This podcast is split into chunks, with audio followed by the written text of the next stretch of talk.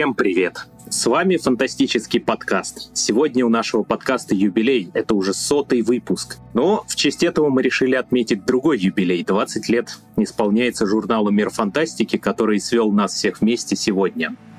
Сегодня у нас необычный выпуск, у нас э, сразу несколько гостей. С нами сегодня участвуют преданные читатели, благодаря которым мир фантастики существует столько лет. Это Константин Домолего. Привет. Павел Касьянов. Всем привет. Всеволод Воробьев. Всем привет. Денис Ярулин. Привет всем. И мой величайший предшественник, бывший главный редактор «Мира фантастики», заставший его основание, Петр Тюленев. Привет. Начнем с э, вопроса, который я задам нам с Петром, а именно, как появился мир фантастики. Осознаешь ли ты, что прошло уже 20 лет? Ну, да, пожалуй, 20 лет уже прошло, и надеюсь, что пройдет еще столько же, а то и больше. Ну, мне кажется, эта история известная всем. Был Николай Пегасов, собственно, он до сих пор есть. Вот он придумал этот журнал, и с помощью братского в то время журнала «Игромания» его выпустил. А как ты попал туда? Ну, понятно, что это такая классическая история длиной в жизнь. Я еще со школы интересовался и фантастикой, и журналистикой, и ролевыми играми. И все это привело меня в клуб «Лабиринты» на сайт Редимансер, которые были, наверное, тогда средоточием такого игрового движения в России в самом начале нулевых. Я познакомился там с Колей Пегасовым, Коля Пегасов тогда вел в игромании, в навигаторе, по-моему, игрового мира раздел про настольные игры, предложил мне писать туда. В итоге ему понравилось, и когда ему одобрили выпуск Мира Фантастики, он сразу позвал меня помогать ему. Изначально я занимался диском и настольно-игровым разделом, ну, также писал небольшие статьи. Потом уже в мае 2004 года меня взяли непосредственно в штат. Я был выпускающим, зам главреда. Ну и потом, когда Коля пошел на повышение, я стал главредом. Если вкратце, то история такая. Да, потом еще перестал быть главредом, потом я какое-то время тебя активно звал обратно. Да. Вот, и вот мы снова работаем в одном здании, правда, немножко над разными проектами. Ну, да, но тусовка, в принципе, вся та же самая, выросшая из того реанимансера, из лабиринта, с самого начала нулевых годов. А что касается меня, я начал читать журнал практически со второго номера. То есть я купил первый в самый, вот уже когда второй вышел. Просто он мне попадался на глаза в киосках, долго проходил мимо, потом подумал, дай-ка возьму. При этом я тоже увлекался тогда фантастикой на волне тогда популярности «Властелина колец» как раз в кино прогремел. Там на обложке первого номера был «Темный эльф». Я тоже тогда, по-моему, читал эту серию Сальваторе бесконечную. Ну, вроде до сих пор пишет. Присоединился к журналу я в самом конце 2009 года, сначала как автор, потом тоже, как и Петр, начал работать с диском. С диском мне пришлось работать уже до самых последних лет существования диском, занимаясь другими должностями, потому что эти тайные знания уже нельзя было никому передать. Потом, когда журнал закрылся, я перешел тоже в компанию Мир Хобби, где мы сейчас работаем. Увидев, сколько главных редакторов э, Мира Фантастики работают у них, подумали, почему бы журнал не выкупить у старых владельцев, выкупили, вот мы снова работаем. Теперь у меня вопрос к нашим гостям. Как вы, собственно, познакомились с миром фантастики? Я наверное, попрошу начать Константина, потому что он у меня отсортировался вверху списка. Я, наверное, самый, получаюсь, молодой читатель в этом плане, потому что я читаю с 12 года только. Да, конечно, уже 12 лет, но первые 8 прошли мимо. В те времена я читал много всякой периодики, но в основном компьютерных журналов, которые были. Мир фантастики проходил, в общем, мимо.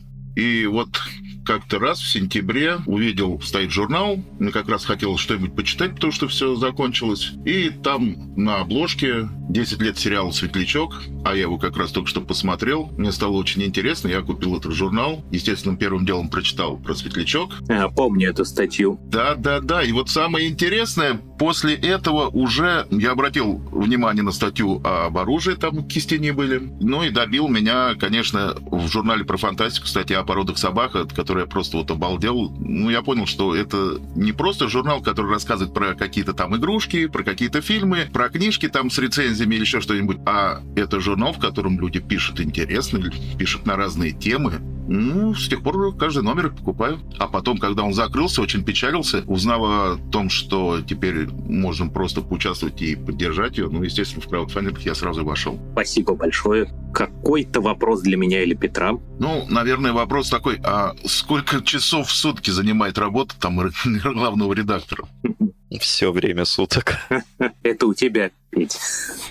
Насколько я помню, так оно и было. Потому что даже когда я ехал домой, я ехал с распечатками рассказов, которые читал в метро. И вечера сдачи затягивали сильно за полночь. В общем, мне кажется, это работа, которая требует практически полной самоотдачи. Ну, в те еще времена там ночевать в редакции накануне сдачи это была вообще обычная история потому что тогда журнал печатали за границей, и, соответственно, там с, с, пропустить срок сдачи было невозможно. Сейчас в этом плане чуть все попроще. Ну и, разумеется, развитие интернета. Я помню, какое-то время я даже ездил с жесткими дисками, не с теми, которые как бы отдельные внешние, а просто выковыривал из домашнего компьютера, вез домой, присоединял, вез на работу, присоединял к рабочему, вот, потому что, конечно, никакого такого интернета тогда у нас еще не было. Ну, ты, дедушка, еще расскажи, что динозавров видел. Видел, конечно, в палеонтологическом.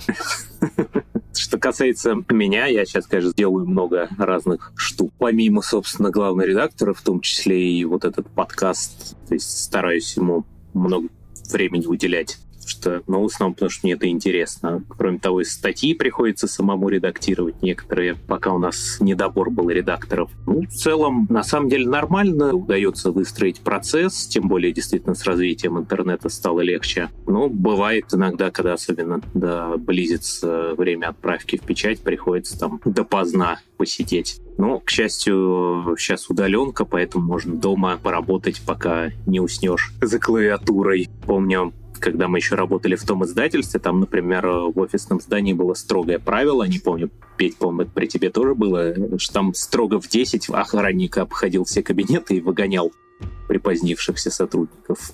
Да, помню что-то такое, но это не мешало мне время от времени останавливаться на ночь. Там... Нет, там нужно было за неделю подать заявку. Mm. Ну, возможно, это они зажестили уже позже. Вот у нас вроде бы такого не было. И на выходные тоже нужно было обязательно вписываться. Господи, какой трэш. Режимный объект, да, завод «Прожектор» назывался. Угу. Вот как-то так. Спасибо. Павел, теперь к тебе вопрос. Как ты познакомился с миром фантастики? У меня вряд ли получится рассказать какую-то супер классную романтическую историю, потому что я был тогда слишком юн, в том числе для романтики. Мне было что-то по-моему, то ли 13, то ли 14 лет, и я удалялся в э, сезонную ссылку к родственникам, так сказать, в загородную резиденцию с целью участия в огородных работах. Фантастика учит нас, что именно с этого начинаются все приключения. Ну, да, там приключения были, безусловно. Но на самом деле все было проще. Мне матушка купила этот журнал в дорогу, ну, просто по дороге почитать, без какой-то задней мысли. Это был выпуск майский 2007 э, года.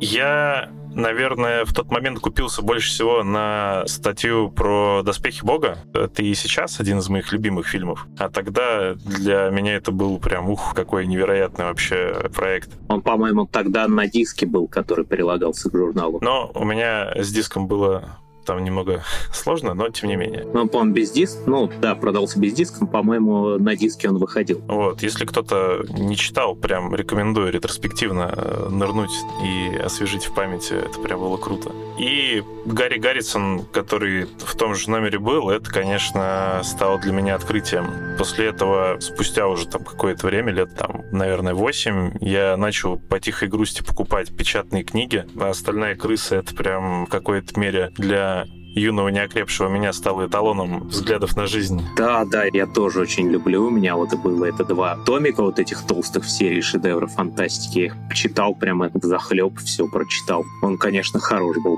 Это, кстати, последнюю самую читал, которая вышла уже в 2000-х. Там, по-моему, еще забавная история, она на русском вышла раньше, чем на английском. Последняя книга про стальную крысу. Но тут э, мне показалось, ну, то есть часто я смотрю на все происходящее тогда чуть сверху, можно сказать. И получается, что по моим сегодняшним ощущениям журнал нашел меня, и я через него нашел книгу, которая там сделала меня таким, какой я есть. То есть для того возраста это, наверное, была прям супер подходящая книга. Я из э, юного скромного мальчика, который не то что был склонен к авантюрам, радикально изменил подход к жизни. начал заниматься реконструкцией, спортзал и прочее, походы, туризм, э, байдарки и так далее. Я думаю, что это было вот толчком. Вот, а говорите, эти гики только в свои компьютеры утыкаются. Тут человек актив, с активным образом жизни, все благодаря фантастике. По-моему, очень романтическая история. Да, да. А ты знаешь, когда люди говорят, у меня сейчас будет неинтересная история, обычно история оказывается очень интересной. Угу. Я просто опытный рассказчик, это кликбейт был. Да, а книжка называется «Новые приключения стальной крысы». Кстати, скорее всего, не читал. Ее, кстати, Азбука обещает переиздать в этом году. Так она выходила, да, в 2010-м. Вот она вышла на русском раньше, чем на английском. Потому что тогда Гарри Гаррисон, по-моему, очень дружил с отечественным фэндомом. Я дело в том, что в те годы уже попал в движение исторической реконструкции, и все стало... Ну, я начал учиться читать вещи для меня недоступные, типа там археологические источники, там текстовые научные труды археологов. Это начало занимать больше времени. Я немного отошел от э, фантастики там на пару лет, пока не научился. Теперь вопрос к Всеволоду. Как ты познакомился с миром фантастики? Я для начала хотел бы присоединиться к предыдущему спикеру по поводу Гаррисона и Стальной Крысы. Даже сейчас я сижу и смотрю на полочку на этот большой томик. Тоже в свое время в детстве довольно много времени уделил ему и с, с теплотой вспоминаю эти годы. А что касается мира фантастики, я читал, ну точнее покупал журнал с 2004 года по 2015 практически не пропускал ничего, но, к сожалению, не могу похвастаться тем, что читал его от корки до корки. Конечно же, в первую очередь всегда листал до комиксов, вот, просматривал новинки книжные. Но вообще основной мой интерес был в компьютерных играх. И я начинал с покупки игромании, страны игр и прочих подобных. И в какой-то момент просто на прилавке увидел журнал «Мир фантастики», купил, мне очень понравилось. И, в общем-то, я стал покупать, помимо игромании, мир фантастики. Вот так парами я их и покупал. Я тоже с игроманией начинал, кстати.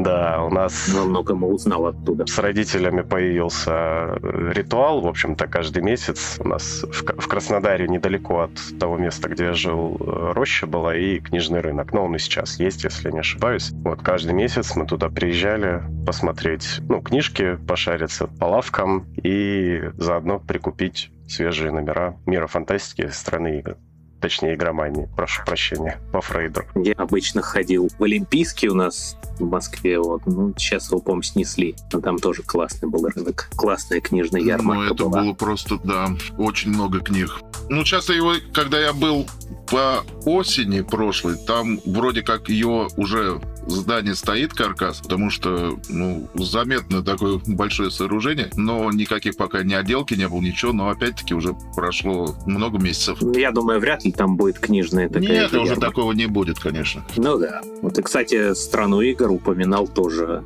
Читал «Страну игр» долгое время. Тоже отли- отлично был журнал, в том числе тем, что он старался выйти за пределы игровой тематики. Вот мне нравилось. А вообще, в свое время «Мир фантастики» меня еще зацепил тем, что он писал действительно, ну, старался некой общей идеей писать обо всем. В те времена то есть было, был четко компьютерные журналы, игровые журналы. А таких вот журналов о фантастике не было. То есть были журналы о фантастике чисто литературные. В этом плане мир фантастики, конечно, был уникален. Но сейчас он тоже остается уникален, хотя уже по другой причине. Вот, а, но практически все такие медиа в интернете тоже пошли по этому пути, что, мне кажется, Петр, вы были первопроходцами в этом плане. И вопрос у меня к Денису. Как ты познакомился с журналом? Ну, на самом деле, тут очень сейчас хорошо впишется в предыдущие все ответы, потому что, с одной стороны, я точно так же, как многие в нулевые, начинал с игромании. С другой стороны, мир фантастики в свое время меня просто поразил тем, что там было, ну, полтинник страниц, которые были обзорными аналитическими статьями о вселенных, о просто о фантастике, ну, то есть там как о части культуры, там о кино, литературе, исторические какие-то уже моменты. И я настолько от этого по-хорошему был в шоке, что мир фантастики стал одним из там ведущих источников для меня, вот так сказать, около фантастического кругозора. Ну, на самом деле он долгое время был лидирующим источником. Сейчас понятно, что читать постоянно от корки до корки уже времени, к сожалению, не хватает. Но, безусловно, без многих э, статей, без многих авторов не сложилось бы то многообразие моих интересов, которое бы сложилось. Познакомился я с ним, на самом деле, тоже, как многие предыдущие ораторы, довольно типично. Была у меня школьная знакомая, которая увлекалась фантастикой, и у которой мама держала вот небольшой отдельчик с книгами. Ну, с книгами, с периодикой, там заказывали какие-нибудь детективы в качестве основного двигателя продаж, там, периодику, там, вроде журнала «Бурда». И она ради вот нас в основном, то есть там наших сверстников, заказывала небольшую порцию таких как бы молодежных журналов. Там несколько игровых, в первую очередь, игроманию, страну игр, возможно, GameXZ еще. И около компьютерных, типа компьютеры.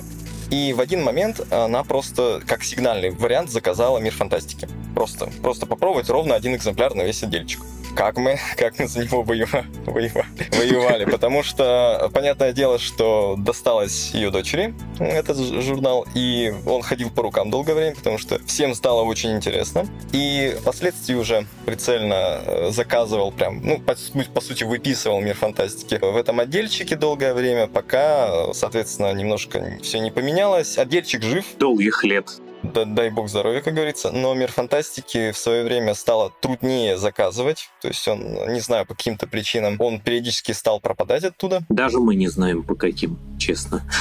Ну, опять-таки, это я чувствую логистика какая-то, вот это уже проза жизни. Ну да. Потом в один прекрасный момент обнаружилось, что мир фантастики закрылся, но, слава богу, он открылся обратно.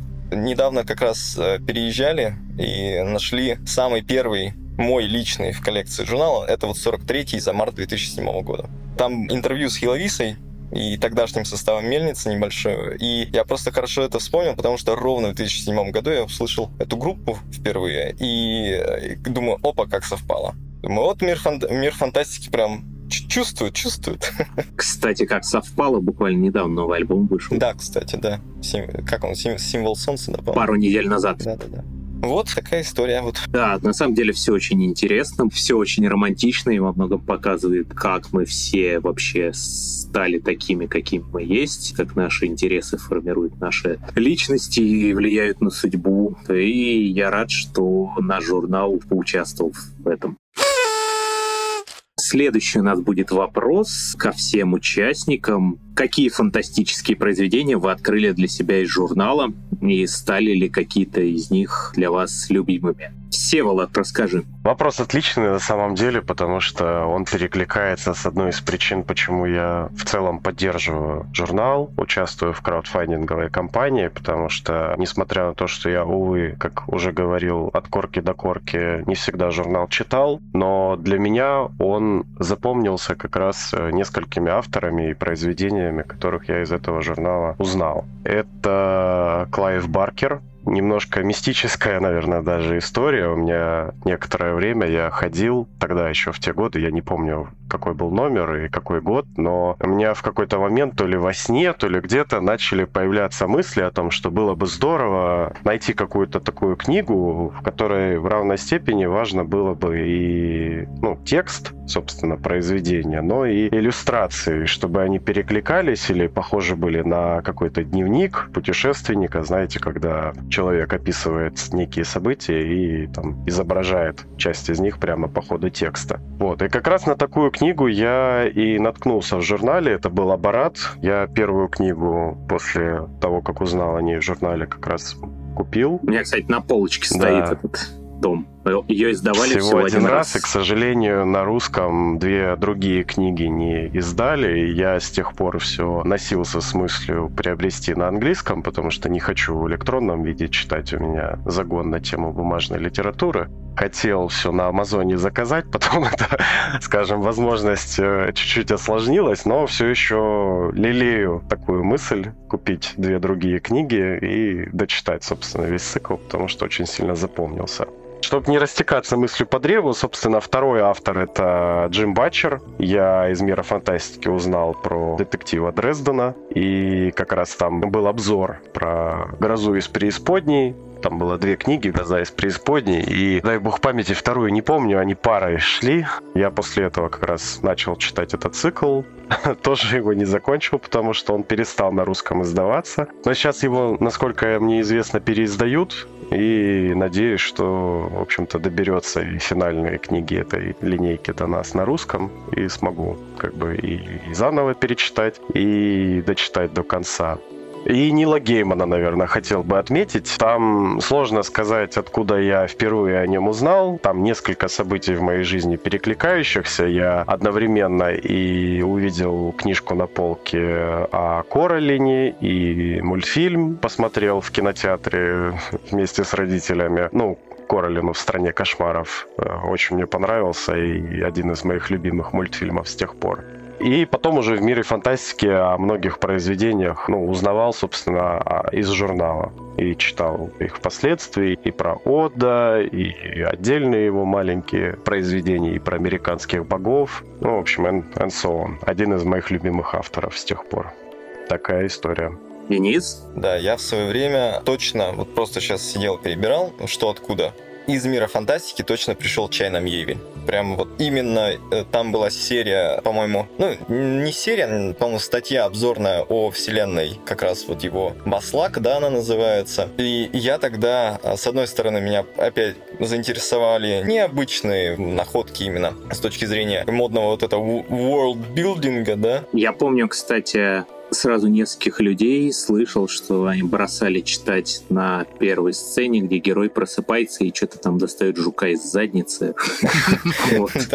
Тем не менее, не надо бросать на этом месте, потому что дальше много интересного. Простите, я тоже вклинюсь. Если я правильно понимаю, это была все-таки моя статья. Нет, я тоже люблю очень чайном Евеля, и когда я писал эту статью, на тот момент из трилогии Баслаговской вышла только одна первая книжка на русском языке, Вокзал потерянных снов. Да, я помню, как я месяц, наверное, с огромным удовольствием и огромным трудом читал на английском вторую книжку, потому что язык у Евеля очень разнообразный, очень сложный. Да. Третью я, к сожалению, не успел прочитать к моменту написания этой статьи, вот, но познакомился. И очень большой находкой были наработки энтузиастов по ролевой игре по Баслагу.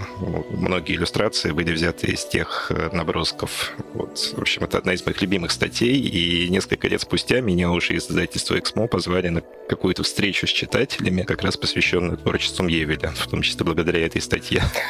Я, кстати, еще хотел добавить про Чайном Евеля. Я почти все у него прочитал. Единственное, где мне перевод понравился, это в Нон-Лондоне. Так это тоже хорошая такая подростковая книжка одна из немногих его тоже своеобразная, интересная, и там, по-моему, единственное, где перевод был отличный. То есть ко всем остальным там переводы от уровня сносный до ужас. Я соглашусь, соглашусь, потому, ну, опять-таки, Чайном Евеле это вот такая, просто можно диссертации писать по переводу, потому что нюансов языка чайной мебели это прямо очень много. Но касается нон-Лондона, мне в свое время казалось, помните, есть сеттинг Fallen London, который сейчас там Sunless Sea есть, рогалик, и, по-моему, есть браузер какая-то. Мне вот не оставляло впечатление, что они вдохновлялись в том числе чайным Евелем, хотя я не берусь судить. Ну, там наверняка из-за двери геймовская да, да, да, тоже. Да, да, да, да, согласен.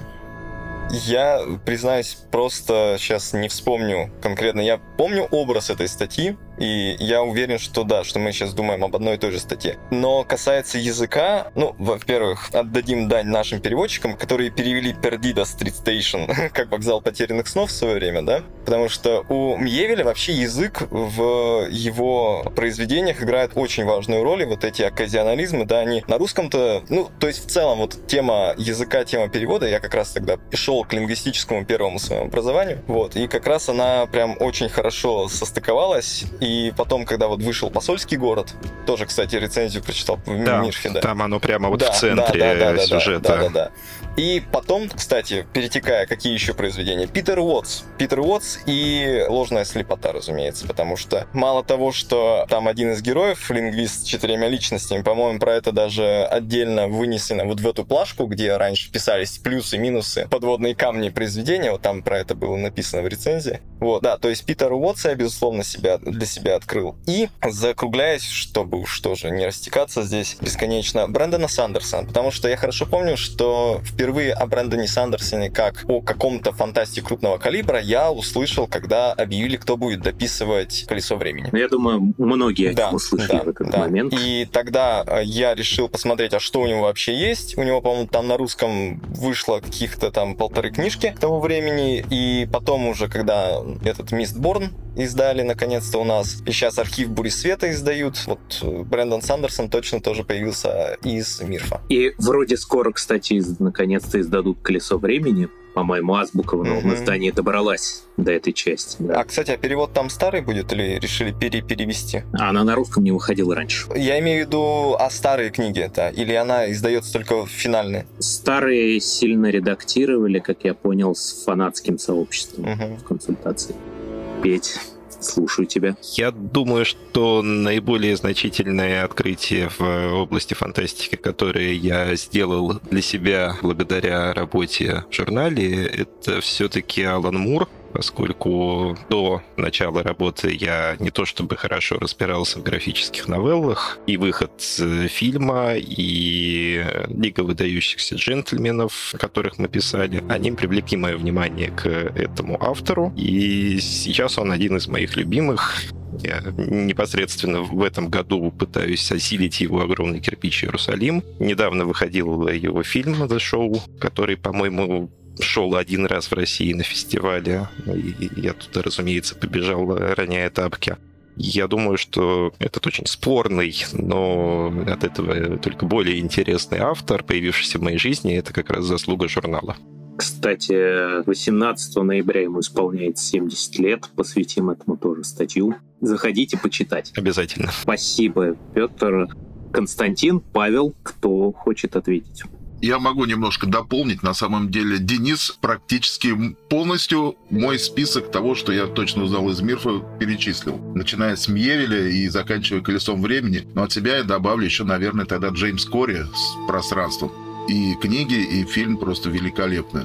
Наверное, чтобы немножко еще соскочить с темы книг, я для себя открыл парочку сериалов из спецвыпуска по сериалу. Это был сериал такой старый «Колчик» и «Семейка Адов» 64 -го года. Да, «Колчик» — это вообще непонятно, откуда он. Мы его нашли, сам до сих пор удивляюсь, но рад, что открыли хоть для кого-то. Обалденная штука оказался, реально вот очень интересно. И, ну, «Семейка Адамс» я когда начал смотреть, у меня было такое ощущение, что я наконец-то увидел продолжение тех вот двух фильмов великолепно снятых потому что подборка актеров явно была вот чувствовалась, ну, по этому сериалу.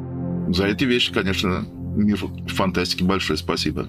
Павел? Честно говоря, наверное, моя заготовка домашняя не сработает, потому что я хотел сесть на любимого конька и снова рассказать, какая классная серия «Стальная крыса». Но поделюсь тем, что мне понравилось, и что я только недавно читал. Собственно, по-моему, не помню, то ли в прошлом году, то ли где-то там на сайте Мира Фантастики выложили, ну, такой небольшой обзор книги «Мы Легион, мы Боб». Это Деннис Тейлор. Вселенная Боба цикл. Да, я, прочитав описание, подумал, что это очень странное. И что, ну, блин, какая-то не очень научная, не очень фантастика. И вообще какие-то шуточки не в тему. Обязательно надо почитать.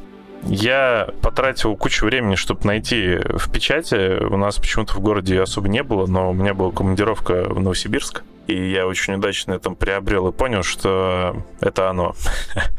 С невероятным удовольствием прочел первую книгу. Она мне показалась и любопытной, и смешной. И в этом году дочитал оставшиеся две. Притом последнюю даже в любительском переводе поскольку в английском я слаб. Э, но вот прочтя их все три, и все три их читать, наверное, вместе и нужно. Они все вместе создают невероятно приятное ощущение. Наверное, ощущение странно будет звучать сравнение, но когда я читал Академию Азимова, у меня было похожее ощущение. Вот. Ощущение течения времени, вообще вопросы, которые перед героем поднимаются, отчасти бытовые и вымышленные, а с другой стороны на развитие миров, э, исследований и вообще, насколько мы сами по себе люди-люди. Меня это, конечно, прям очень сильно задело, зацепило. Категорически рекомендую тем, кто не познакомился, почитать. Как-то так. Я бы хотел у всех спросить, почему, на ваш взгляд, формат журнала еще актуален?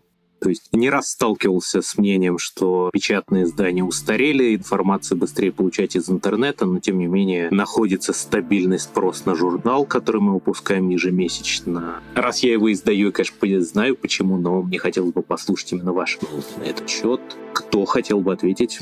Давай я теперь кинусь грудью на абразуру. Я тоже задавался этим вопросом. В частности, как раз на время моего главредства пришлось то время, когда интернет-технологии и Web 2.0 они развились настолько, что во многом поспособствовали кризису журнальной прессы, я в тот момент для себя понял, что главное преимущество журнала относительно ну, той же Википедии, условно говоря, это создание неких рамок, неких фреймов, в которых мы находимся. То есть это, ну, экспертный, наверное, слишком а, громкое слово, но это некий отбор нужной информации, которая проходит через э, сито редакции.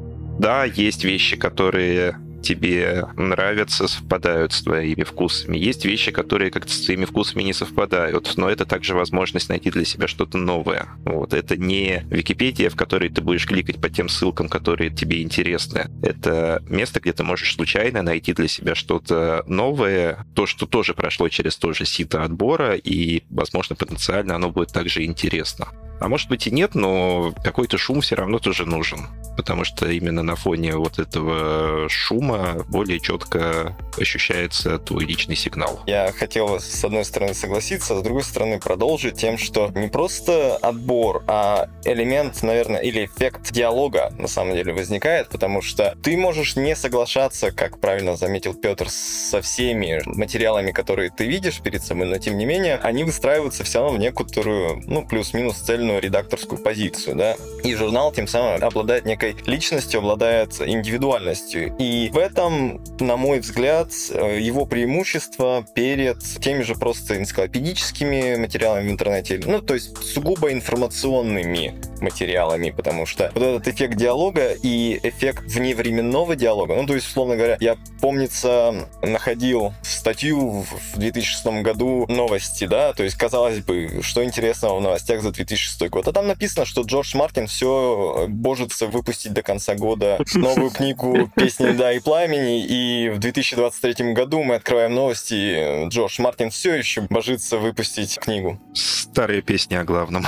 Да, да, да, да, да. То есть журнал это вот что-то, ну, то есть это твоя вторая память, возможно. Ну и плюс тут мне, конечно, сложно говорить в отрыве от вот как, какого-то ностальгического флера, но тем не менее мир фантастики в том числе это ты, это твое какое-то там прошлое, какие-то твои события, и интернет не знаю, как человек, который всецело поддерживает цифровизацию во многих аспектах, я не откажусь от своей вот этой кипы журналов, которую перевожу за собой буквально, да, каждый раз. И не откажусь я в том числе, потому что, ну, это вот часть, опять-таки, моей индивидуальности и возможность вести вот этот диалог с Петром, да, 20-летней, 15-летней давности, она, конечно, дорогого стоит. То есть в любом случае, открывая статью да, о том же чайне Мевеле, ты смотришь на нее с высоты своего да, текущего опыта и открываешь в ней что-то новое. Вот именно это, наверное, мне и ценно. И поэтому я считаю, что формат журнала, именно формат журнала, он поэтому и важен.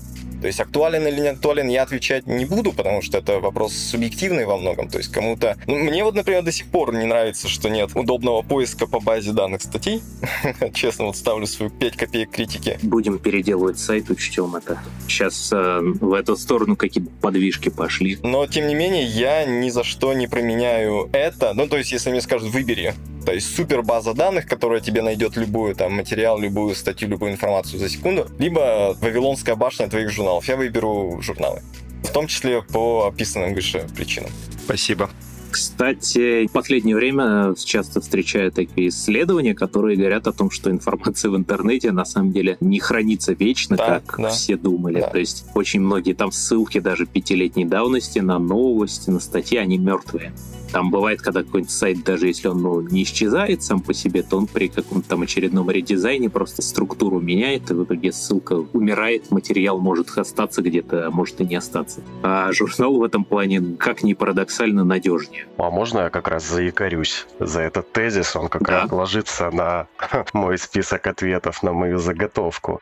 Я как раз хотел сказать о том, что цифра нестабильная, и вот эта известная шутка про то, что я разработчик, поэтому все свои документы храню в бумаге. И в целом, в общем-то, как правильно было замечено, все в цифру ушло, поэтому, ну, не все, но очень много из э, источников контента и периодических изданий. Поэтому бумажный журнал в достаточной степени уникально выглядит на этом фоне, когда ну, основной источник информации в цифре. У тех, кто говорит о скорости потребления информации, я бы, наверное, такой риторический вопрос задал, почему вообще в целом потребление информации должно ну, ускоряться, потому что есть, ну, для меня как раз чтение в бумаге — это способ замедлиться, потому что мир-то я замедлить не могу, и плотность событий его уменьшить, который сейчас, как известно, очень быстро разогнался за последнее время. А тебя замедлить могу для того, чтобы, ну, там, простите уж старика, там, подумать о вечном. Вот, бумага мне в этом смысле помогает. Я как раз ранее говорил о своем загоне на тему бумажных книг. Ну и коллекция для меня лично Поддержу полностью Вавилонскую башню из журналов. Такую же имею с 2004 года. Большую стопку. Ни за что ее никуда не дену. Несмотря на то, что на Авито они, по-моему, за какие-то бешеные деньги сейчас эти сборники журналов можно достать. Для меня это, ну, память и коллекция, как и коллекция моих э, компьютерных игр лицензионных, которые я собирал в свое время как раз узнавая из игромании о новинках, как и коллекция книг и, в общем-то, и журналов. Да, у меня сейчас перед глазами лицензионный Oblivion стоит, хотя дисковода в моем компьютере уже нету. Лицензионно третий Warcraft вместе с артбуком, на секундочку. И Да. он тоже. За Warcraft Да. ла- лайк, да. Про лицензионный Oblivion была очень смешная история про то, как когда вышло золотое издание, оно у нас лицензионное стоило бешеных денег, и я просто проходя мимо очередного пиратского развала, просто вижу лицензионный Jewel за 200 рублей. Они, видимо, заказали какие-то диски, им пришли, они выставили их как по Fix Price у, и там среди кучи пиратского хлама вышел вот лицензионный Oblivion, который точно так же у меня сейчас вместе с тем же Warcraft ом стоит на полочке. Так что все вот оно вот все оно переплетено, как говорится, в этой жизни. Я немного ворвусь тоже на тему актуальности. Мне хотелось сначала Дениса дополнить, потом Всеволода, потом вообще начали про другое говорить, и я опоздал. Я как раз из тех людей, которые постоянно за скорость потребления контента говорят, э, потому что ну, я много с ним работаю и нахожусь на темной стороне силы в том числе. Смотрю, как люди читают, что читают, как они обращают внимание и так далее. Для меня вот этот э, высокий темп не слишком комфортен, и есть у меня субъективное впечатление, что не то чтобы он слишком полезен и для читателей. И для меня бумажные книжки, бумажный журнал — это тот момент, когда ты от своей там рабочей станции откатился, сел в кресло-качалку, специально для этих целей купленную, и как бы можешь переключиться на как раз другой темп вот этой поглощения информации. Потому что и по работе ты вынужден быстро читать, и Telegram, который стал за последние там два года супер информационной площадкой, где у тебя десятки каналов, которые тебе каждые примерно 15 минут закидывают новую новость, и за день ты их прочитываешь сотни, но ни одной не запоминаешь. Вот от этого все чуть в стороночку отойти, это супер важно.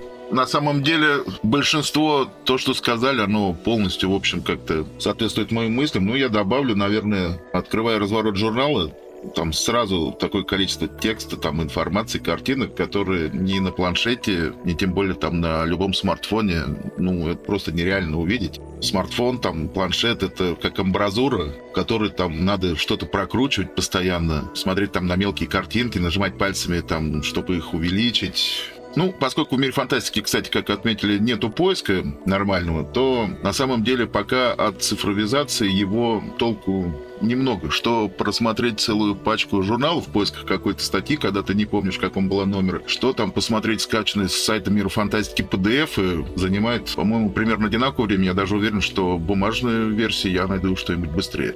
Поэтому журнал не то что имеет право на жить, он, он актуален всегда будет. Очень приятно слышать. Да, еще очень приятно, кстати говоря, вот э, это чувство обладания чем-то таким вот материальным, вот этот вот плотность бумаги ощущать, вот эту вот гладкость ее там. Это классика. Да, это же особое ощущение, поэтому я не думаю, что цифра совсем задавит. После того, как отказались от новостей, любой материал за любой, там, за прошлый год можно взять и все равно прочитать, он будет актуальным. Да, мы в том числе стремились к такому, чтобы журнал был актуален, потому что мы понимаем, что там не у всех есть возможность читать в тот же месяц, что журнал выходит по той же причине рецензии ушли, кроме книжных. Но книжные рецензии, они такие, какая разница? То есть там прочитаешь ты эту книжку сразу после выхода или через год. Ну, я как раз вот из тех людей, которые читают октябрьский номер где-нибудь под Новый год, а майский, ну, в конце лета, там, в отпуске. Ну и фильмы зачастую тоже смотрю примерно с таким же интервалом, когда они выходят где-нибудь там на Иве или на Кинопоиске. Вот что-то такое, да. Если позволите, буквально секунду хотел бы Константина да. поддержать на тему обладания. Действительно особое чувство. И как человек недавно из-за границы, из поездки вернувшийся, хочу отметить, что не зря люди магнитики оттуда привозят. Все равно продолжают привозить магнитики из поездок, потому что не просто можно было бы обходиться цифровыми фотографиями, но нет, все равно люди продолжают вести магнитики, чтобы иметь какое-то вещественное воспоминание о событии. Вот это важно. Очень глубокая мысль. Рад, что она в этом подкасте будет. Тогда у меня еще вопрос. Какой материал за все 20 лет вам больше всего запомнился и почему? Ну, то есть не за 20 лет, конечно, а за время, что вы читаете журнал. Ну вот на разогреве я как раз уже упоминал этот материал. Это материал «Человек, собаки, друг» собственно говоря, это вот для меня, для человека, который тогда купил первый раз номер какого-то неизвестного там названия «Мир фантастики», и вдруг ты открываешь, там где-то в конце вот ты видишь, что там статья про породы собак, про их историю, какая для чего выводилась. Меня тогда сильно бомбануло. Я приехал домой, показываю жене, смотри, говорю, какой классный, интересный журнал. Вот тут даже ты сможешь про собак почитать. Я тут смогу вот... Для меня все остальное, ну ты вот посмотри, как прикольно. Она реально взяла, прочитала, ей понравилось это дело. А второй материал такой вот, который реально можно вспомнить, это «Постъядерный мир» Алисы Селезневой. Вот это обалденная вещь с учетом того, что это фильм или как он теперь сериал называется, вот «Гости из будущего», он один из любимейших был. И вот так вот его провернуть наоборот, и все это с доказательной базой, ну, крышу сносит. Вот эти два, пожалуй. Не совсем, правда, наш материал, то есть э, эта теория появилась в блогах чуть раньше, мы ее просто адаптировали и доработали уже до статьи. Ну, зато удачно получилось. Да, друзья, кто еще хочет продолжить? Ну, пока коллеги думают, давайте я тоже пару слов еще скажу. У меня, к сожалению, любимого такого мастерпис материала нет. Пусть будет ответом на вопрос э, как раз статья из которой я узнал о цикле книг о детективе Дрездене Джимми Батчера, которого я уже упоминал. А в целом еще хотел бы, наверное, пользуясь случаем, вспомнить, э, в общем-то, не какой-то конкретный, но в целом комиксы Александра Ремезова «Добрая ему память», потому что помню, как покупая журнал, каждый раз, в общем-то, пролистывал большую часть статей и всегда, в общем-то, долистывал сразу же при первом прогоне именно до комиксов, чтобы посмотреть, какой на в очередном выпуске был комикс. Потом очень удобно сделали на последней странице. Да. Не сразу до этого додумались. Да, и получается, ты пролистывал вроде как весь журнал, так или иначе там просматривал, что из чего он состоит, и даже если к статьям потом не возвращался, общался, но в целом у тебя какие-то откладывались там э, мысли, воспоминания от иллюстраций, заголовков, пока ты к комиксу, в общем-то, к самому такому знаковому пролистывал. Павел Денис. Так получилось, что самые запомнившиеся э, статьи это статьи, которые вызвали у меня внутреннюю полемику с ними. Потому что первая такая статья, это, по-моему, в 2010 что ли году выходила о пути героя, ну, то есть о Кэмпбелле, да, то есть обзор героического пути с примерами из фантастики, и со многим я тогда не соглашался. С чем-то, наверное, не соглашусь и сейчас. Но, тем не менее, статья у меня запомнилась. Это сподвигло меня больше, собственно, посмотреть и прочитать, наконец-то, в оригинале «Тысячеликого героя». Посмотреть, как это у того же Муркука это реализовано. То есть, в принципе, статья-то, на самом деле, сподвигла гораздо глубже познакомиться с какими-то фантастическими моментами, чем, возможно, она ставила себе целью. И второй момент — это «Сто лет фантастики» она называется. Это вот как раз выходила в черном номере, да, с черным и следующим за ним. Да, там она на две части была разделена. Да-да-да-да-да. Потому что, как любая статья, которая там в два относительно небольших материала пытается вместить целый век фантастики, сразу были вопросы. И тогда, и тогда я как раз подумал, когда первый раз ее читал, думал, что, по идее, это вот на такую тему надо отдельную книгу. И потом, спустя много лет, появляются спецвыпуски. То есть, э, вот, собственно, «100 лет фантастики» как один из спецвыпусков, наверное, может быть, в теории смотрелось бы э, интереснее, чем вот эти две статьи, которые, тем не менее, они все равно, я считаю, что работа была проделана большая. То есть, труд не бесспорный, но знаковый, я бы так сказал. Да, запишу эту идею. Да, потому что вернуться бы к ней, конечно, было бы интересно, потому что вот запомнилось, что мало места. Ну и, разумеется, надо отдать дань Игорю Краю с его замечательными статьями. Не так давно мне понадобилось подробное изучение, а как было бы, если бы не было пороха по своим э, моментам. И, разумеется, статья Игоря Края, она, по-моему, и на сайте есть, и в журнале она, разумеется, тоже есть множество в свое время в книжном разделе было материалов о литературных аспектах фантастических произведений, о фан-допущениях, о развитии э, фантастических сюжетов и фантастических жанров, поэтому, конечно, то есть нельзя выделить там какую-то одну статью, но сам факт поднятия такой тематики в журнале, это, конечно, тоже запоминалось всегда. Да, у Игоря Края вообще крайне богатая фантазия в этом плане, конечно, по фактике не всегда проходила проверку, но читать это увлекательно. Вот Осталось Павлу ответить на этот вопрос. Скажу честно и прямо, для меня самым важным разделом журнала всегда было, будет, вероятно, дальше, это новые книги. Я просто не могу представить, откуда люди берут идеи, что можно почитать, не читая журнал. Мои все попытки, там, пользуясь интернетом, там, рекомендательными какими-то сервисами и так далее, найти что-то, что я бы хотел почитать, провалились с треском, поэтому теперь ты просто открываешь журнал или заходишь на сайт, смотришь, так, что там новенького вышло, после этого идешь там, на какой-нибудь магазин, заказываешь и радостно читаешь. Это прям супер важный для меня источник новых книг, когда прям вот душа просит что-то новенького, а не перечитывать очередной раз там что-нибудь из любимого. Это прям искренне самая важная часть. Петь, а ты что скажешь? Материалы, написанные тобой, тоже, я думаю, считаются.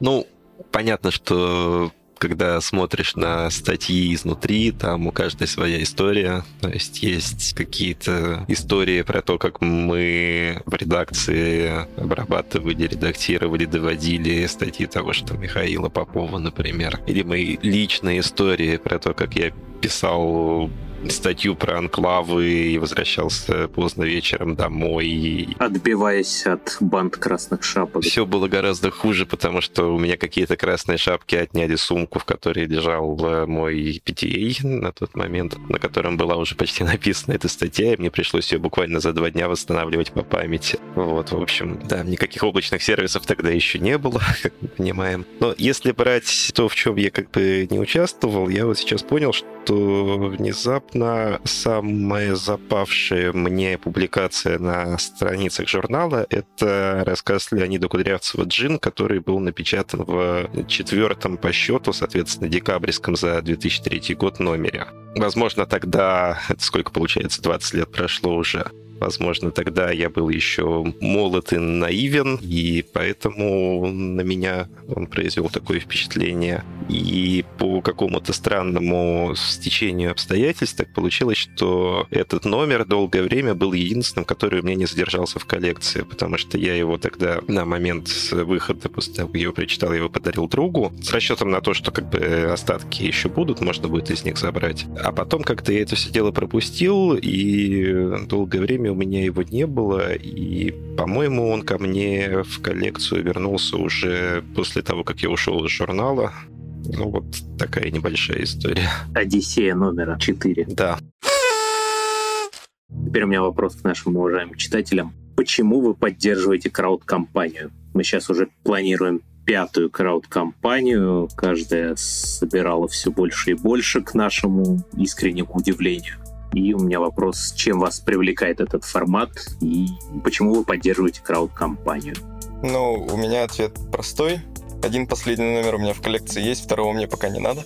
А если серьезно, то мир фантастики уникален во многих аспектах, и мы уже тут больше часа рассказываем друг другу и вспоминаем, почему и как он уникален лично для нас. И поэтому, наверное, если крауд-компания это самый простой, удобный и прямой способ позволить кому-то еще, чтобы мир фантастики стал для него в чем-то уникален, то, наверное, тут даже вопросы ставить не надо. То есть поддерживаем именно в том числе, чтобы наш опыт, он стал еще чьим-то опытом. То есть опыт журналом «Мир фантастики» я думаю, как можно больше людей должны испытать что-то подобное, потому что, ну вот мы тут люди, которых объединяет только журнал по большей части, да, то есть э, мы не сказать, что когда бы то ни было нас... Ну и, конечно, увлечение фантастикой. Да, но тем не менее, мы никогда не пересекались до журнала, и нас здесь всех собрал журнал. И мы уже час рассказываем э, друг другу истории, как будто мы друг друга знаем довольно долго. В том числе, потому что нас объединяет вот какой-то этот опыт, и, безусловно, этот опыт, я считаю, нужно поддерживать и нужно приумножать, чтобы у других людей он тоже появился.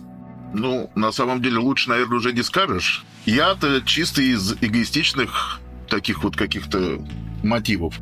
Ну, да, у меня есть и последний номер «Мира фантастики», а лет 15 назад там из, как я говорил, там журналов было много, которые я читал. Я их тоже все похоронил. Я похоронил компьютеру, я похоронил, что-то еще забыл сейчас. Как же он, апгрейд или апдейт? Апгрейд. Апгрейд, да. Апгрейд, да, вот. Кстати, я его тоже долгое время читал. А, и он, по-моему, кстати, в цифре он выходит до сих пор. Ну, как я говорил, цифры это все-таки не то, а Мир фантастики это последний из Магикан. Когда он закрылся, и вот появилась эта вот возможность как бы вернуть именно бумажную версию. Ну, я даже не думал, как бы я сразу побежал на Republic регистрироваться, спрашивать, куда там деньги заносить. Спасибо вам большое. Давайте я вайп этот тоже подхвачу на тему последнего из Магикан. Цифровой мир у нас, как известно, нестабилен, непостоянен те, кто с ним как бы напрямую не только по, ну и по работе сталкиваются, наверное, это лучше понимают других, вот, поэтому мир фантастики, мне кажется, сейчас такой островок, один из, мира э, вещественного, и мне, мне кажется это важным. Поэтому я бы хотел и дальше иметь возможность э, поддерживать. Вот. А этот островок хотелось бы, чтобы и у других людей была возможность узнать, как и у меня, о каких-то новых книгах, и, собственно, заиметь себе любимых авторов, в числе прочего, в том числе узнав о них из э, журнала. Ну и совсем уж как бы мерч никто не отменял. закупиться клевым мерчом раз в год, это дорогого стоит. Уникальным, подчеркиваю, мерчом. Это здорово. Ну, в этом году, кстати, новый будет. Много нового придумали. Так, и Павел. Да, я как пытался заготовить какую-нибудь классную пламенную речь. Давай, зажги. И на самом деле много думал, почему... Э, ну, то есть, на самом деле вопрос нетривиальный. Для меня мир фантастики всю дорогу был тем самым журналом, который был независим ни от чего, что происходит вокруг все остальные как будто переживали вместе с э, миром какие-то потрясения, еще что-то, а мир фантастики продолжал идти там своим путем, публиковать то, что интересно, то, что по кайфу, то, что мне интересно, и это то, что на меня влияло. В какой-то момент я понял, что помимо того, что я хочу поддержать, то, что мне нравится, так еще и вроде как прошло уже достаточно много лет, уже борода там э, начала сидеть, и я еще и могу, как бы помимо желания, имею возможность поддерживать и влиять на то, что мне нравится и имеет для меня ценность. И не знаю, насколько это эгоистичный мотив или там альтруистичный, но вот эта возможность влиять, поддерживать то, что для меня дорого, и то, что для меня было важным, сохраняет важность. Это ну, как бы классно, круто, и, наверное, это был каким-то превалирующим фактором. Сложно, сложно. От себя добавлю, что вообще мне очень нравится возможность связи с читателями и то, что мы сегодня пообщались, сказали много друг другу теплых слов. Это реально дорого стоит. Вам большое спасибо. Потому что, конечно, раньше возможность общения читателей журнала сводилась к тому, что вот эта вот рубрика, во всех журналах была рубрика «Письма в номер». Она была достаточно любопытная, в ней тоже свой шарм есть, но сейчас уже нигде такого нет. Я, кстати, в свое время пытался ее тоже в году в шестнадцатом вернуть. Вышло три выпуска, потом просто писем не было. Ну, по сути, мы находимся в постоянной непрерывной связи через соцсети. Это тоже очень здорово влияет, но, конечно, вот такие проводить встречи мне очень нравится. Хотелось бы их проводить почаще. Вот, постоянно очень тяжело собраться по времени. Вот я, уже ноябрь, я только смог наконец-то всех собрать. Ну, но это, конечно, очень здорово, что с вами пообщаться. Мы закончили наш основной блок, а сейчас, наверное, есть время, немного возможность каждому задать нам с Петром какой-нибудь вопрос. Если есть, ответим с радостью. Вот. Петру, соответственно, можно задать о чем-нибудь о былых временах, мне о текущей. Расскажи лучше про будущее. Ноябрь, почти конец года, можно уже начать там, делиться планами о ближайшем будущем будущее. Будущее — это, конечно, издать те три спецвыпуска, которые мы еще в этом году хотели. Про них могу сказать, что 13-й, который продолжение книжного, того самого первого про 100 книг, он готов. Осталось только напечатать. 14 спецвыпуск мы решили посвятить фантастической музыке. Лично мне эта тема очень близка, потому что именно я начал с музыкальной рубрики в журнале. Очень классный получается. Там почти все тексты написаны, осталась верстка. Ну и литературный номер с рассказами эксклюзивный. Там очень много у нас времени заняло согласование именно механизма оформления прав. Сейчас это тоже завершено. Что касается следующего года, уже придумал, какие будут спецвыпуски. Там будет, во-первых, номер, посвященный аниме и манге. Сейчас мы план по нему расписываем. То есть такой же альманах, как с книгами, фильмами, сериалами. И будет два полностью авторских спецвыпуска, то есть созданных практически одним автором. Первый — это Лин Лобарев работает над номером, посвященным истории настольных игр то есть конкретно древним настольным играм, он давно этой темой увлекается. Вот. И второй авторский я хочу сделать из серии статей про старые фантастические фильмы, которые Кирилл Размыслович пишет. Соответственно, эти планы могут поменяться. Например, тоже настолки я в этом году еще хотел издать. Ну вот пока как-то так вижу. Круто, круто, спасибо. Очень интересно. Звучит здорово. Осталось понять, что я больше жду, настолки или аниме. Ну, и то, и другое ждать не очень долго. А я фильмы. Вот фильмы придется подольше подождать, где-то через год я их тут планирую. Ну, уже выходили по фильму и сериалу спецвыпуски, можно подождать. Я еще то не все посмотрел. Очень приятно услышать о планах на год. То есть это значит, как минимум еще год живем. Это здорово. Горизонт планирования год. Роскошь. Не, не все могут себе позволить это в нынешнее время. Да. Ну, надо сказать, что там те же настольные игры, которые Петр делает, там и не на год планы есть. Насколько я знаю, сейчас у нас не он вышел, но ее, правда, не Петр делал. Ну, по-моему, на дней работы три года шла, если я не ошибаюсь. Да, примерно так. Я думаю, у тебя тоже какие-то проекты не один год идут. Да, разумеется. Большие проекты могут и два, и три мариноваться. Так что да, горизонты такие у нас. Еще вопросы? Я попытаюсь сейчас Петра немножко спровоцировать на байки и задам вопрос. А вот с высоты прожитых лет больше было рутины или романтики во время главредства? То есть что, что сейчас превалирует в ощущениях? Все-таки это была работа-работа или все-таки это вот было что-то авантюрное, какое-то такое приключение длиной там несколько лет, как раз раз мы про проекты долгосрочные заговорили. Конечно, это было приключение.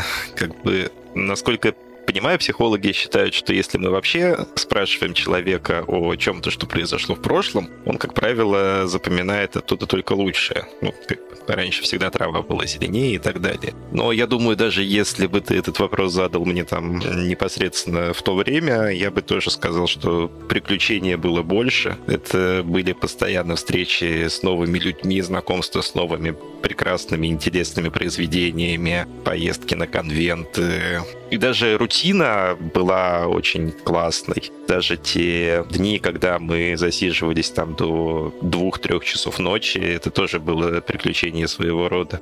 Так что, по-моему, тут вопрос, ответ на вопрос э, однозначен. Вопрос, так сказать, риторический больше, да, согласен.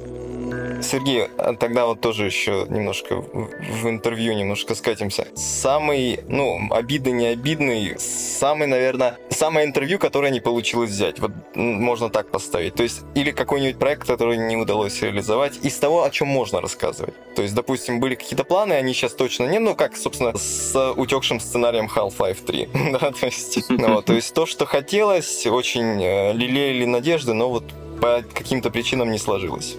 Ну, во-первых, несколько обидных таких историй было, когда, например, мне очень нравится какой-то э, автор, я заказываю у него статью, и он мне ее через там год-полтора так и не сдает, несмотря на регулярные напоминания. Это прям очень обидно всегда. Но Петр, например, мне с обещанную статью про как разработать настольную игру в итоге написал, причем аккурат в последний номер тогдашний, последний. Погоди, там же Тейлори писал вроде. Но ты тоже участвовал. По-моему, я так рядом постоял. Ну, тем не менее, да. Но бывали там, когда я, вот, то есть реально там напоминал, не знаю, на протяжении нескольких лет я регулярно напоминал, и мне автор говорит, не говорит в стиле «нет, я не хочу писать», он говорит «не, я там пишу», или там «не, я вот сейчас занят, но скоро напишу», или «у меня там очень сложная жизнь, я там сплю три часа в сутки, но я обязательно из этих там буду спать два часа, но напишу тебе статью, вот такого так и не было, это прям... Я с какой-то момент я научился уже это распознавать и перестал так перестал безнадежные проекты разрабатывать. Но вот мне тут на днях мне одну такую статью сдали, тоже наконец-то я ее заказал, наверное, в марте и получил где-то в ноябре про творчество Зака Снайдера. Я в ближайший номер как раз ее включу. Еще из такого нереализованного я могу назвать, конечно, второй наш спецвыпуск про мир песни «Льда и пламени». Мне его пришлось отменить из-за проблем, связанных с оформлением, потому что оформлять особо ему нечем. Там очень... То есть вообще по авторским мирам все спецвыпуски, там проблем в том, что там нет весь оформительский материал, надо либо создавать самому, либо с кем-то договариваться. В случае с Мартином там была проблема, во-первых, лицензионные требования, оказывается, не позволяют в рамках одного произведения использовать там сериал и не сериал. А во-вторых, э, то есть, когда я хотел оформить сериальными кадрами, я там списался с правообладателями, они просто не поняли, что я от них хочу, и в какой-то момент я понял, что я просто это могу год еще договариваться, поэтому мы в итоге отменили номер. Жаль, была бы классная энциклопедия, потому что мы работали в том числе с коллективом вот этого самого популярного фанатского сайта Seven Kingdoms. Вот что могу сказать. Возможно, что-то еще, но сейчас вот не припоминаю. А Петр может рассказать про игры, которые сейчас идут в разработке, или это страшная тайна? Нет, не думаю. Ну вот сейчас у нас главный релиз того, над чем я работал в последнее время, это игра «Иван Грозный. Первый царь». Это евроигра, такая довольно комплексная, я бы сказал. Ее автор может быть знаком людям, которые следят за настолками. Это Станислав Картонский. У него, в частности, у нас выходили игры Рюрик, Рюрик и в заперти, может быть, слышал кто-нибудь. А в заперти это же тот фантазийный побег из тюрьмы. Да-да-да-да-да, это он. Рюрик был как бы первой частью таких игр, ну, не исторических, конечно, но в историческом сеттинге. Иван Грозный — это вот вторая часть, она немного перекликается по темам, механикам каким-то, но, на мой взгляд, она гораздо более лаконичная, что ли, и при этом э, требовательная к игроку. Мы постарались э, сделать ее максимально достоверной, насколько это вообще возможно для евроигр, потому что понятно, что там историческая тематика — это довольно распространенная тематика в этом жанре, но какой-то серьезной привязки, плотной, тематической там все-таки нету довольно долго работали над материалами, над дизайном. Но в целом, да, мне нравится, что получилось. И коллеги, и тестеры, которым мы это показывали, тоже игрой довольны. Вот она должна выйти в начале самом декабря, наверное, в продаже поступить. Предзаказ уже открыт. Да, спонсор мира фантастики, мир хобби. Да-да-да. Ну, если, если меня спрашивают про работу, о чем я еще могу сказать? Еще мне очень нравится игра, которая вышла у моего коллеги. Павел Ильин ей занимался. «Городской убийца» называется. Это игра, ну, фактически это такая головоломка для двоих, для преступника и детектива в сеттинге примерно 60-х годов Америки. Она, конечно, попроще, но она от этого не менее интересная. Там одна из фишек, есть несколько вариантов режимов игры, которые каждый основан на каком-то американском фильме про преступников и копов, условно говоря. Насколько я знаю, автор игры очень большой фанат вот именно детективного кино того периода, ну, вообще. И для него это чуть ли не первая разработанная игра. И мне очень понравилось, как у них вместе с Павлом получилось э, сделать действительно что-то красивое и интересное. Круто. Ну что ж, друзья, я думаю, если больше вопросов нет, то завершаем. А можно не вопрос, а пожелание, может быть, в конце? Да, да, и приветы передать конечно. Да, секция благодарности. Хотел бы и Сергея Петра, и команду журнала поблагодарить за вообще в целом организацию этого мероприятия. Раньше таких возможностей, ну, видимо, не было. Сейчас они есть. Здорово, что они появились, и можно вживую вот так пообщаться. Виртуально хотелось бы пожать руки всей вообще команде журнала, к сожалению, которая, наверное, ну, ввиду ограничений формата не может тут присутствовать, но тем не менее вы большое дело делаете вместе, и здорово быть частью этого дела. Тут прозвучало еще пара слов, хочу дополнить э, про былые времена, когда можно было ездить на конвенты. Сейчас, насколько, ну, если я не ошибаюсь, я в свое время много ездил на Игромир Комикон наш, российский. Вот сейчас вроде бы его нет. Ниша достаточно свободна. Было бы здорово иметь. Сейчас эти э, времена возвращаются, на самом деле. У нас тоже как раз в 2019 году был наш, собственно, ну, хобби, мир хобби, собственный конвент Игрокон. После, вот с тех пор его не проводили, хотя хотим возобновить. Ну, вот какие-то периодически такие мини мероприятия сейчас уже проводятся. Надо сказать, что недавно, кстати, был достаточно крупный казахстанский комикон. Мы его тоже освещали. И сейчас планируется, мы тоже партнеримся в ВК Fandom Fest, так что, в принципе, конвенты возвращаются. Вот хотелось бы вам пожелать в будущем мир фантастики конвент и нам, и вам. Ну и да, и про приветы давайте я пользуюсь случаем буквально пару секунд. Хочу и родителям своим привет передать, без которых, в общем-то, которые мне журнал-то и покупали, когда у меня не было еще возможности самому себе купить. Э, моим друзьям краснодарским Лене Васе, Насте в Нижнем Новгороде и, моим друзьям-мимологам Саше, Жене, всем коллегам. Особенно Миша Баланова, у меня есть коллега, который тоже поддерживает журнал. Вот, Миша, тебе привет. Спасибо. Большое спасибо. Я, если можно, передам привет. На самом деле список я готовил, и он был длинный, но передам привет только одному человеку, это своей супруге. Потому что одна из первых поддержек мира фантастики это был ее подарок мне на Новый год. Вот, так что, Настя, я тебя люблю. Ты должна будешь послушать. Я помню, да. Да, да там, там было сложно, она не справилась сразу с сайтом. А это мы передаем привет э, команде разработки Crowd Republic. Да. Отдельно, лично, с любовью. Но сейчас стал получше Crowd Republic. Ну, я кратко передаю привет просто своей семье. Ну и пусть все будет хорошо. Так, ну если уж все передают приветы, то, разумеется, супруге и всем тем моим замечательным товарищам, кто все это время терпит мое мастерение в бесконечных ролевых играх, которые в том числе стали явностью благодаря миру фантастики. Петр, что-то в заключение хочешь сказать? Я бы хотел еще раз поблагодарить всех вас и всех, с кем я работал в мире фантастики, если кто-то из них меня слышит. Это были очень классные годы. Я очень рад, что они у меня были и что мы были вместе в это время.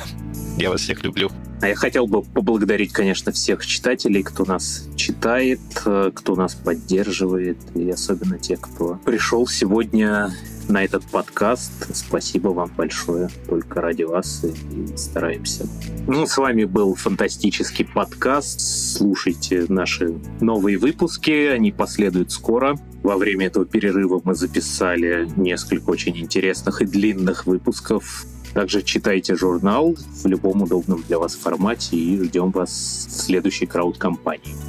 А с вами были Петр Тюленев, Всего доброго. Павел Касьянов, Пока-пока. Всеволод Воробьев, Спасибо, всем пока. Денис Ярулин, Пока всем. Константин Домолега Спасибо, всем пока. И пусть всегда будет мир фантастики. и Сергей Серебрянский. До новых встреч! Мир фантастики.